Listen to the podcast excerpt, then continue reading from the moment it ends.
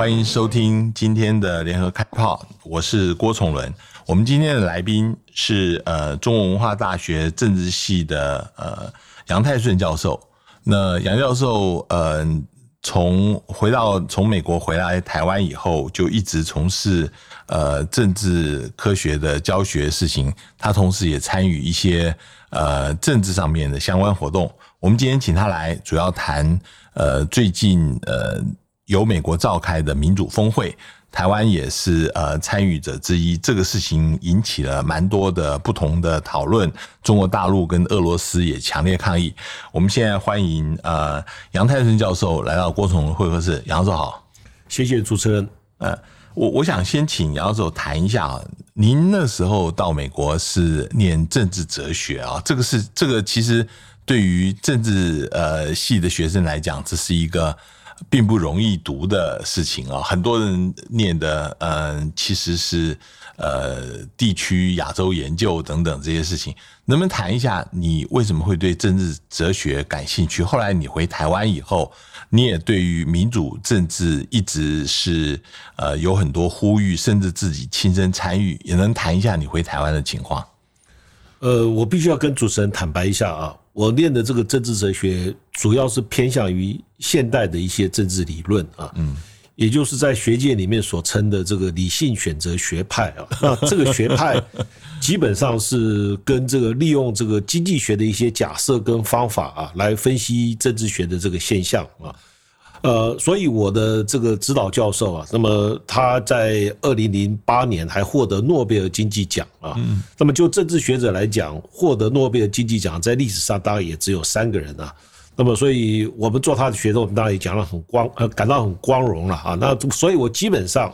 我的这个政治哲学主要是倾向方法论啊，主要是倾向。呃，有关经济学上面的一些研究跟假设啊，来分析政治现象。嗯嗯。啊，那么跟传统的一些以政治思想为主的这个政治哲学啊，那么稍微还是有点不同啊。那不过呃，我这个论文完成的时候，得到美国政治学会的一个奖啊，那那个奖是政治哲学奖啊，他们还是把我归类成政治思想跟政治哲学类的啊。那这是。呃，必须要说明。那呃，我在一九八七年呢完成论文口试，就立刻就回来。回来以后就在正大教书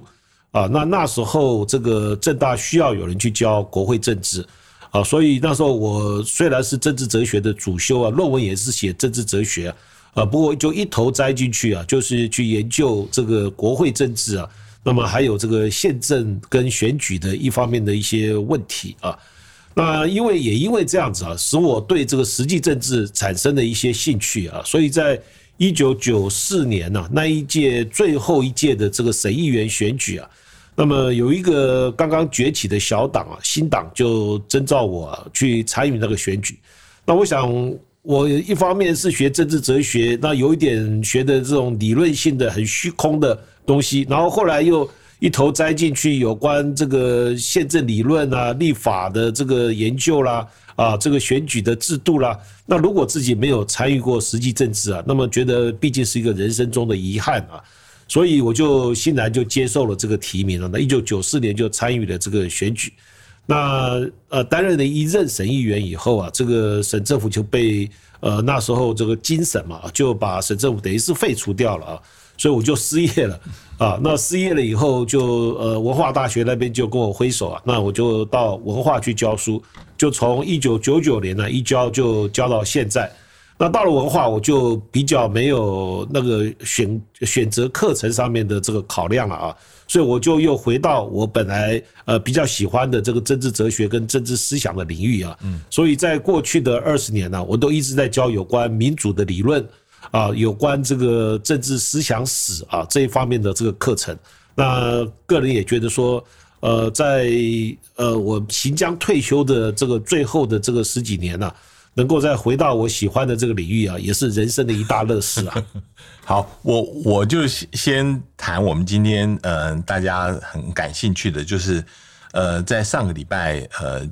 九号十号那个美国总统拜登召开了一个民主峰会啊。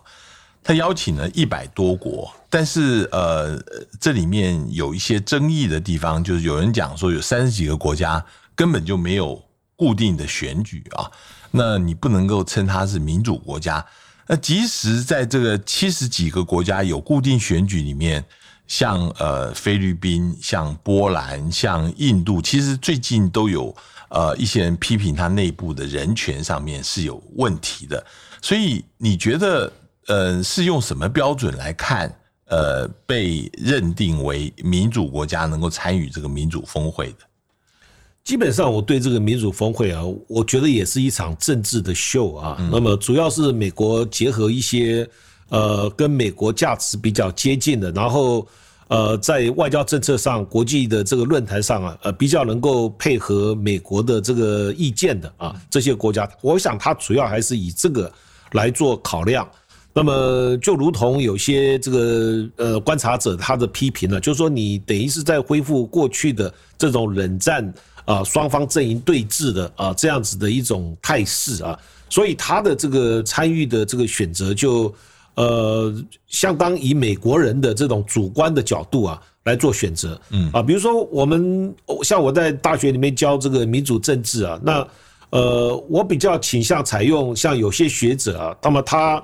呃在选择这些民主国家的分析的时候，他的标准就是说，你这个国家必须有连续二十年没有发生过。呃，军事政变啊，或者发生过像这种长时间的戒严啊，这样子的一种状态啊。那如果以这个标准来讲啊，呃，现在大概全世界大概也只有三十六个国家左右啊。那么这还不包括那啊，这还包括那些小国了，就是五十万人口以下小国。如果把五十万人口以下的国家认为说像卢森堡啊，都就觉得说它这个领土太小了，恐怕不足以来做这个分析啊。如果把这些再剔除掉的话，呃，我认为全世界稳定的民主国家啊，而且呃持续在这个民主的道路上啊，这个发展的大概差不多就二十个左右而已。嗯嗯嗯嗯。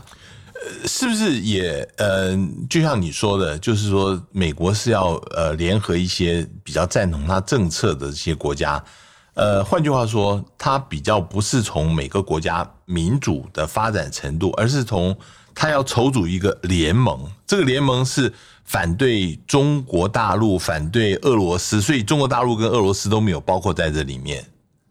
对，呃，我我认为是这个样子一个目的啊。他所以他是实际上是一个国际政治的布局，而不是真的从民主价值来考量。嗯啊，我再讲另外一个例子啊，就是说，我们如果用一个最宽松的民主国家的界定啊，也就是美国的一个独立基金会啊，这个呃自由之家啊，它的评选。那么在现在，他认为说是完全自由的国家，全世界也只有七十七个啊，嗯啊，那台湾也是在里面，那是没有话说了啊。那呃，所以美国这一这一次开会一一口气找了一百一十几个国家，我想其实主要目的也就是壮大他的声势，而不是说这些一百一十几个国家真的是符合呃民主价值跟这个民主的原则。嗯，好，那呃，我们看到在这个峰会召开之前，呃。俄罗斯跟中国大陆驻美国大使他们联名写了一个呃文章，呃，里面提出来就是他指责美国来决定谁能够参加，谁能不参加，呃，谁谁是民主国家，谁不是，是典型的这个冷战思维哦。呃，但是他们自己提出来说，俄罗斯有他自己的民主方式，那中国大陆也有他自己的人民民主方式，呃。这样子说得通吗？是不是民主呃有不同的形式？就像以前李光耀他一直讲的，有所谓的亚洲民主呢？你怎么看？其实这两个国家去发表这个声明，我觉得也反映出他们对他自己的这个思想啊或政治制度啊，呃，不太具有自信心啊。嗯嗯啊，那么所以还是在这个美国所设定的标准里面呢，去挑三拣四的。来证明说自己其实没有这么糟糕啊！那其实不呃，我们先不讲俄罗斯了，我们就以中国来讲，其实中国在过去的两三千年以来啊，它一直有它自己的一些政治伦理啊，跟这个呃国家跟社会关系的一些呃看法，那跟西方可以说是完全不一样的啊。那么其实就这样子来讲，你可以说。一个制度的这个发展呢，跟一个制度要能够在社会上呃稳定的推动的话啊，它必须有它一个呃社会的共识，有它一个历史的根源，而不是说呃你就学西方啊，他们现在呃做的不错的制度，就硬是要把它移植过来啊。那这个在呃政治学上的讨论，大家已经都有这样一个共识啊，就认为说。呃，制度其实是不太可以移植的。嗯，那其实我觉得，以中国的立场来讲，你就以这样子的一个角度啊，去申诉自己的立场跟自己的想法，而不是硬要套说，哎，我这个才是民主，你那个不是民主。嗯嗯。啊，那虽然说我一再强调说，呃，这个界呃民主的定义由美国来界定。似乎太过主观，嗯啊，可是也不容否认啊，就是民主有些基本的原则跟条件，嗯，那就这几个基本的原则跟条件来讲啊，呃，我想中国或者俄罗斯啊，不管再怎么样强词夺理啊，嗯嗯，我想任何呃比较客观的观察，那么他们的确是不符合了，嗯嗯，啊，那所以我觉得他应该是要从其他的角度，以其他。以他的社会价值，以他的历史因素啊，以他的这种呃对政治权威的一种观点啊，来谈他啊怎么样去达到人民的福祉，怎么样去保障人民的一些基本权益，而不是说一定要套到西方的框架里面呢，去证明说，哎，我才是民主，你那是假民主啊。因为以目前的这样大家对民主的认知来讲，这个反而会让人家觉得有点强词夺理。我我我再呃提一个事情，就是你你刚刚提到是有没有什么别的标准呢？因为呃之前呃那个法兰西斯福山不是一直有提到，他认为历史已经终结了，意思就是说整个世界的趋势一个是走向自由民主，另外一个是走向经济市场化啊。可是后来他最近的这十年有重新在呃思考他自己当初的那个。提出来这么武断的结论是不是对？其中有一个反正就是中国大陆，他一直强调，呃，现在开始强调国家的能力会变成一个很重要的因素。呃，你觉得国家的能力现在对于一般的人民的生活来讲，是不是一个很重要的因素？因为比如说从现在的防疫来讲，你其实国家有很高的能力，其实是对于人民的呃生命的安全是有立即的保障。还是说这个国家的能力这个东西，呃，基本上跟民主是有矛盾的关系，还是说更多的民主可以有更好的能力？你怎么看？其实从五零年代，也就是二次大战以后啊，那么因为这个二次大战这个极权主义的这个崛起啊，也引起很多学者的反思了哈。那就觉得说，呃，我们努力了这么一两百年啊，在在争人权呐啊，在争这个。呃，民主的这个价值啊，结果搞到后来进入二十世纪，反而出现了人类文明史上啊最严酷的呃这样一种极权主义的出现啊，所以有不少学者在做这样一个反思啊。然后那时候很流行的一个观点呢，就是在国家发展论上的一个观点呢，认为说你这个国家如果你的经济条件啊没有到达一定的程度的话啊，你其实是不太适合实施民主，而且就算说你勉强。套上了西方的这个民主制度，那么也会举一怀而为止啊，也会变质，那么甚至呢变成一些呃集权或独裁的呃一个化妆师啊。那么如果以这样子个这个这样子的一个观察来看的话呢啊，那我们就不得不觉得说，那中共他的确也有他的道理。你总是要让他，就像邓小平讲那句话嘛，我们要先富起来嘛，嗯啊。然后再强大嘛，嗯，那你总要让他先有，先能够达到一定的国民的这个呃这个这个收入啊，那么达到一定的社会的富裕。那那时候再来跟他谈民主啊，是不是也会比较有意义？嗯，那再一个呢，就是说你当你这个社会达到一定的富裕的程度的时候，也代表说你这个社会有一定强大的中产阶级。嗯啊，那么这个在政治学已经是一个呃大家共知的一个现象了，就是中产阶级的力量如果够壮大的话呢，那这个民主的这个实现呢也就比较稳定一点。嗯嗯，好，那中国大陆。可以说，从这个一九七八年以来啊，那么呃，一九七八年以前，这个两个因素几乎都是不存在的。那国民所得只有几百块美金的年均所得啊，那么然后中产阶级呢，因为在共产主义的这个社会之下啊，根本就不可能立足的。那一九七八年开始发展了以后，那么它逐渐的也步入一个呃，他们自己所称的这个小康社会了啊。那我觉得呃，作为这个国际社会的一员呢。呃，我们也应该呃乐观看待了啊，就说这么大的一个国家。他如果真的能够达到这个十三亿人口都能够达到小康的这个境界啊，嗯，这也的确是人类文明史上的一个呃一个奇迹了，嗯。啊，那么呃，可是呢，这个因为国际政治、国际强权的一些运作了，那么多少有些国家就感受到，那你这样子你富起来了，你强起来了啊，那可能就会对我造成一个威胁，所以就忘却了啊，当初希望说你能够透过这个富裕的道路，然后走向民主。啊，这样子的一个初衷啊，现在就哎，好像就忘掉了，好像反而就希望说，哎，你现在赶快先实现一些民主的价值或者呃民主的建设，啊，那你的这个社会的其他的这个发展呢，那么呃，应该是在这个民主的框架上呃框架下面去去得到，所以跟五零年代那时候的一些对民主成功的假设啊，显然是有一些矛盾的地方了。嗯嗯，那孰是孰非啊？我想也只有让历史来说明了。嗯嗯嗯。不过，我如果说从两岸关系的发展来看呢，你觉得台湾这一边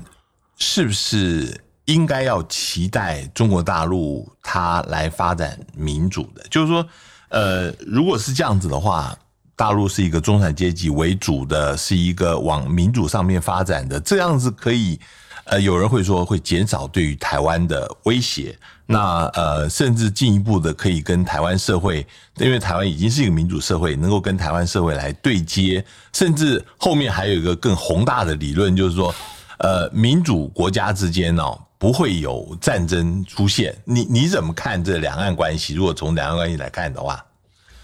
呃，其实我对这个大陆的民主化我没有这么乐观了，是因为大陆有它的这个特殊性啊。这个第一个，我们就就人口的这个大小来看啊，这个你要让一个十三亿人口真正的去实现这个民主的价值啊。呃，这个在人民呃人类的这个文明史上也可以说绝无仅有了啊。嗯嗯。这个美国它达到它的美国在独立成功的时候，它人口不过六百万而已啊。嗯嗯。啊，那么经过这些年的这个发展啊，那么它也不过就是将近三亿的人口啊。呃，那你说十三亿的人口，然后又有五十几五十几种啊不同的种族啊，那么在这样子的一个领域之内啊，你要去达到这样实现这样一个民主的价值啊。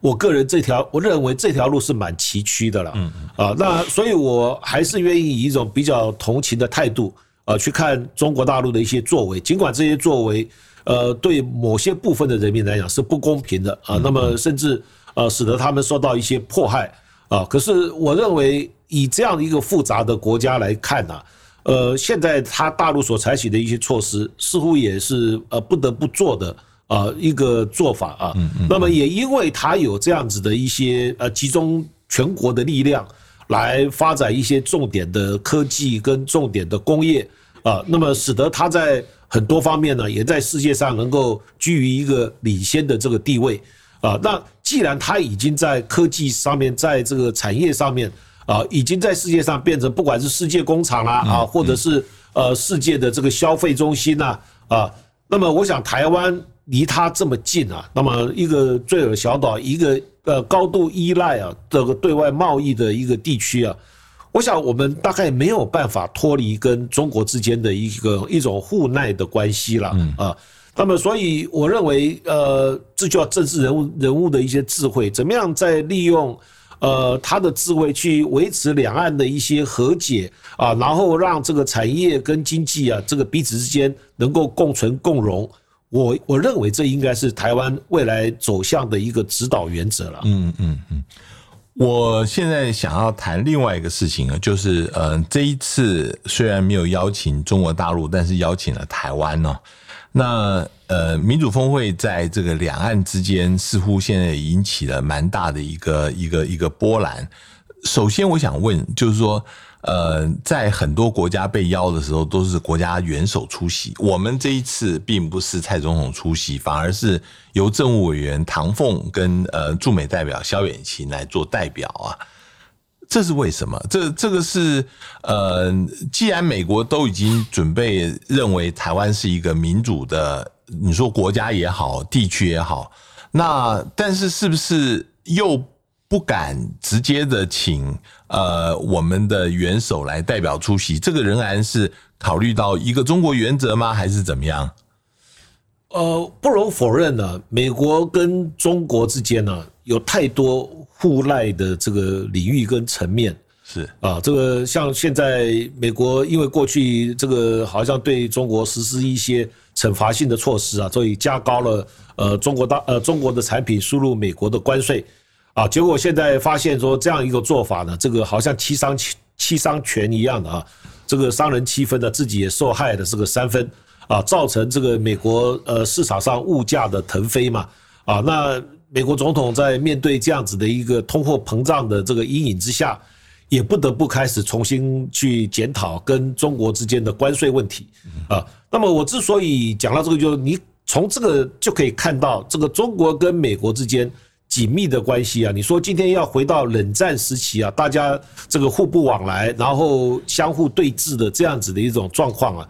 我认为已经是不太可能了啊。好，那在不太可能的情况之下，当然双方都在摸对方的这个底细嘛。那么，美国这样子一个可以说是在国际政治上一个相当老练的这个玩家啊，那么他就透过各种方法去试探中国大陆的这个底线啊，比如说我们看到前一阵子这个利用波罗的海三小国的这个立陶宛啊，去建立跟台湾的这个台湾的这个代表处啊，用台湾之名啊，那么后来改成台湾历史啊，台湾人的代表处啊。嗯嗯嗯。那其实我认为这个就是在在试探中国的这种反应嘛。那如果说你在这边啊，中国推下去了啊，或者中国的反应没有那么激烈，那么也许就会有一些骨牌效应的出现嘛。啊，那先有这个呃立陶宛，也许将来又是捷克啦，又是其他的呃斯洛伐克啦，那就可能又跟进了，然后最后就使得这个台湾的这个名称呢啊，在国际政治上面就好像有一种被认呃被认可的啊这样一种情况。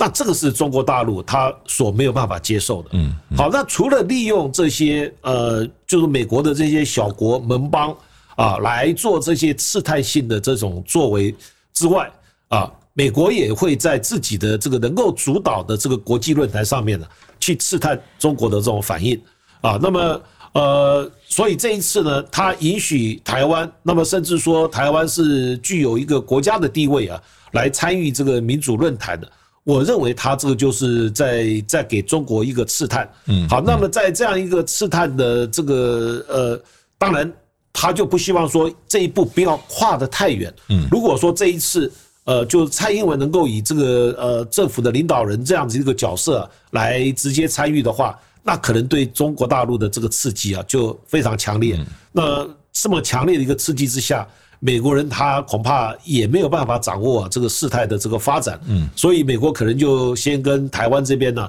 有做过一些私底下的讨论呢，就是呃，是不是挑一个在政治立场上面啊比较不是那么敏感啊，那么立场上面不是这么明显的啊一个政务人员呢来代表出席这个会议，嗯，那如果以这些条件来挑的话，那唐凤当然是一个非常理想的人嘛，啊，如果。你今天挑的是经济部长，挑的是呃，甚至农委会主委啊，那么他们过去都发表了很多这个抗中的一些言论啊，啊，那么这些可能就都会让中国觉得不舒服。那唐凤呢，他毕竟是一个科科技人，而且他他又年轻，嗯啊，所以以他这样一个比较跟政治的这个关系比较疏远的啊这样子一种地位啊，来参与这个这个会议啊。是不是就比较不会刺激到中国大陆啊？然后美国人当然就坐下来再看看中国你怎么样做反应。那如果说中国对唐凤这样的一个参与国际论坛的这样子的一个角色跟功能呢，呃，中国也表示说可以接受。那我相信在下一次有类似的机会啊，包括像 WHO 啦，啊，像这些的这种国际会议啦，那美国可能就会在逐渐的再加进一些筹码啊。所以我认为。呃，这一次这样子一个安排，也是美国的试探性的一些动作。虽然呃，你刚刚说唐凤是一个蛮蛮好的人选，但是呃呃，就是在星期一的时候有报道出来，因为唐凤在陈述的时候用了一张地图，这个地图啊，把台湾呃跟中国大陆标为不同颜色的呃这个色块啊。这个后来在白宫的要求之下，这个唐凤第二段的视讯的画面。就被剪掉，只剩下声音了。诶，这目前是有两个解释，有一个解释是说，呃，这个地图显示这个台湾是一个国家，所以呃，这是一个比较敏感的事情。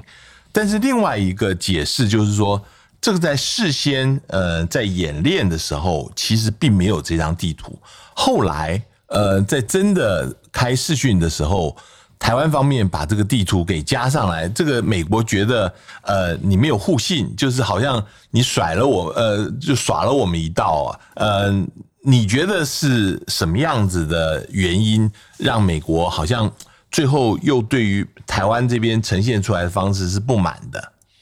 因为美国，我刚刚讲过，美国就是他不断的用各种小动作啊，去刺探中国大陆的这种反应。嗯嗯嗯。那么以他老练的这种国际政治的玩家，他当然不希望说一次到位啊，这个做的太凸显，然后引起中国强烈的一个反应，使得后面的一些安排没有办法继续再拿上台面来。嗯。啊，那么呃，所以呃。他现在邀请台湾，然后也发表一些声明，说台湾是以国家的地位啊来参加这样一个会议，那也都是用口头上的一些一些说法。嗯，可是中国大陆的他也不是这个等闲之辈啊啊。那么中国大陆在过去你可以看到，在过去一两年里面呢，他有很多的这个动作啊，也可以说是坚壁清野啊。比如说呃一些国际航空公司。你如果说是把台湾视为是一个独立的政治体的话，他就不让你飞中国大陆了啊！你一定要写说是中国台湾，啊，这样才会让你来飞。所以中国已经把他的立场可以说很清楚的向美国来做个表达了啊，说绝对不容许这两个中国或一中一台啊这样一个事实啊，那么存在在国际的这个场合上面。所以美国今天稍微把台湾的地位做一点提升。他当然也希望说，哎，就到这边为止啊，那一切就按照我的戏码来走。嗯嗯，你台湾你自己不要走的冲的太快，嗯嗯，啊，那反而把后面的一些路子给断掉了。嗯嗯，啊，所以台湾在没有跟美国商量的情况之下，秀出了这张地图。那这个地图很明显的就是一中一台嘛，啊，就是至少中国是红的，台湾是绿的嘛。啊，那么在这样子的一个一个呃这个画面的视觉效果上面呢？美国就不能不担心了，会不会对中国造成太大的一个刺激？虽然说中国到现在为止还没有对这些，我想中国也不会对这些枝微末节的事情做一些表态了，因为他反对其实就从唐凤参加就开始反对了。对，那既然前面都已经表达过，也不必在这个地图上面再去呃再表表达一些意见啊。那可是美国人就觉得说，哎，那你这个已经超出我的一个嗯呃所设定的一些步骤跟进程了。啊，所以我认为美国在这一方面可能对台湾是有一点抱怨的。你你说中国大陆呃的反应呃后面还会再看到，但是有人讲说大陆的反应已经出来了，譬如说他跟尼加拉瓜建交，让台湾跟台湾的断交，这个在同一天民主峰会举行的时候发生，是不是代表大陆对于台湾的一个反制行动？是不是对台湾的一个反制行动啊？我觉得倒不见得了，因为尼加拉瓜，尤其是奥迪加这个奥迪加这个总统啊，那么过去的反复无常，然后他比较采取亲中反美的立场，这是世人所共知的啊。只是呃，中国在什么时候出手而已了啊。是。那如果说以这个跟中国大陆过去一些军机军机扰台的这些作为来看呢？实在是中国大陆也不必挑这个跟尼加拉瓜这个动手啊，呃，跟尼加拉瓜建交啊，来好像让台湾难堪了，因为他光经济老台已经让台湾觉得说这个忙于应付了，所以我认为他做这个事情主要是做给美国看的，它主要的对对象是美国，嗯啊，因为呃尼加拉瓜本来也是受到美国的这种经济制裁啊，那么然后再加上。它是位于美国后院的一个国家，啊，那么这样子的一个做法，我认为对美国所造成的压力，会远比对台湾所造成的压力来得大。嗯，就像这几天媒体也报道嘛，就是就大家发现，哎，台湾人好像对这些断交。已经弹性疲乏了，已经无感了啊！那在无感的情况之下，好吧，那你你要断交就断交啊！那这个台湾人也不会觉得说这是一个好像很大的一个发展。可是对美国来讲，啊，你在我的这个后院啊，这个又怂恿了一个国家去跟，尤其我在国会里面又通过了这个有关台湾保护台湾的这些法案啊，这个要要帮助台湾这个维持它的这个外交邦交国啊，那你在这个我在开呃这个民主峰会的这个时候，你去跟尼加拉瓜啊，让尼加拉瓜跟台湾断交，嗯嗯嗯，这个我觉得这个巴掌拍在美国脸上，比拍在台湾的脸上要来的更响更痛。我最后想呃问的一个事情就是，呃，在开民主峰会之前，呃，马英九前总统啊提出来，他他写了一篇文章叫做《不自由的民主》，他认为台湾的民主事实上是倒退的哈。他举出了一些例证，比如说呃，这个有有些教授被查水表啦，比如说这个关闭中天啦，那个废除公投、绑大选等等。你觉得他说的有没有道理？那所谓的不自由的民主又是什么？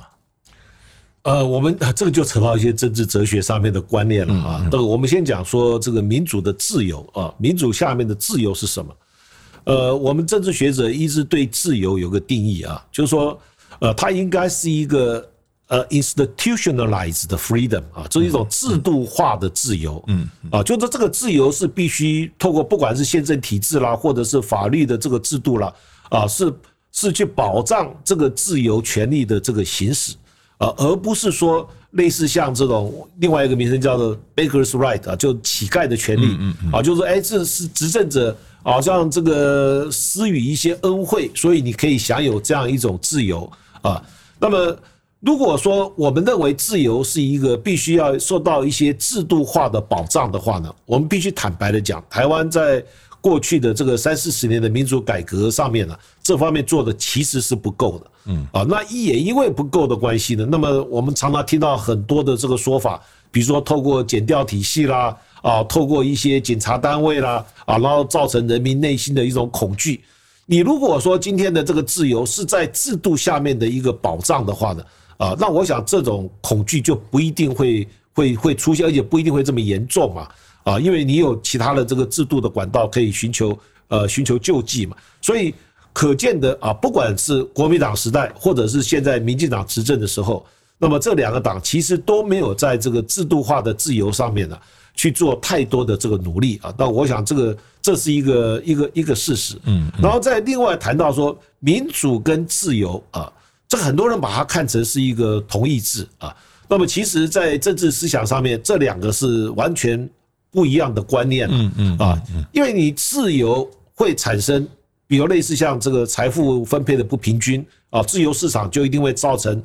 后来的这个财富的集中或者垄断嘛嗯嗯啊，那么好，那你自由会造成社会的不平等啊，这样一个情况，那民主呢，强调了是一个完全平等的这个呃参与。啊，所以我们大家常常在歌颂，呃，这个这个希腊的这个城邦民主，啊，希腊的城邦民，他为了达到这个民主，他甚至不用选举，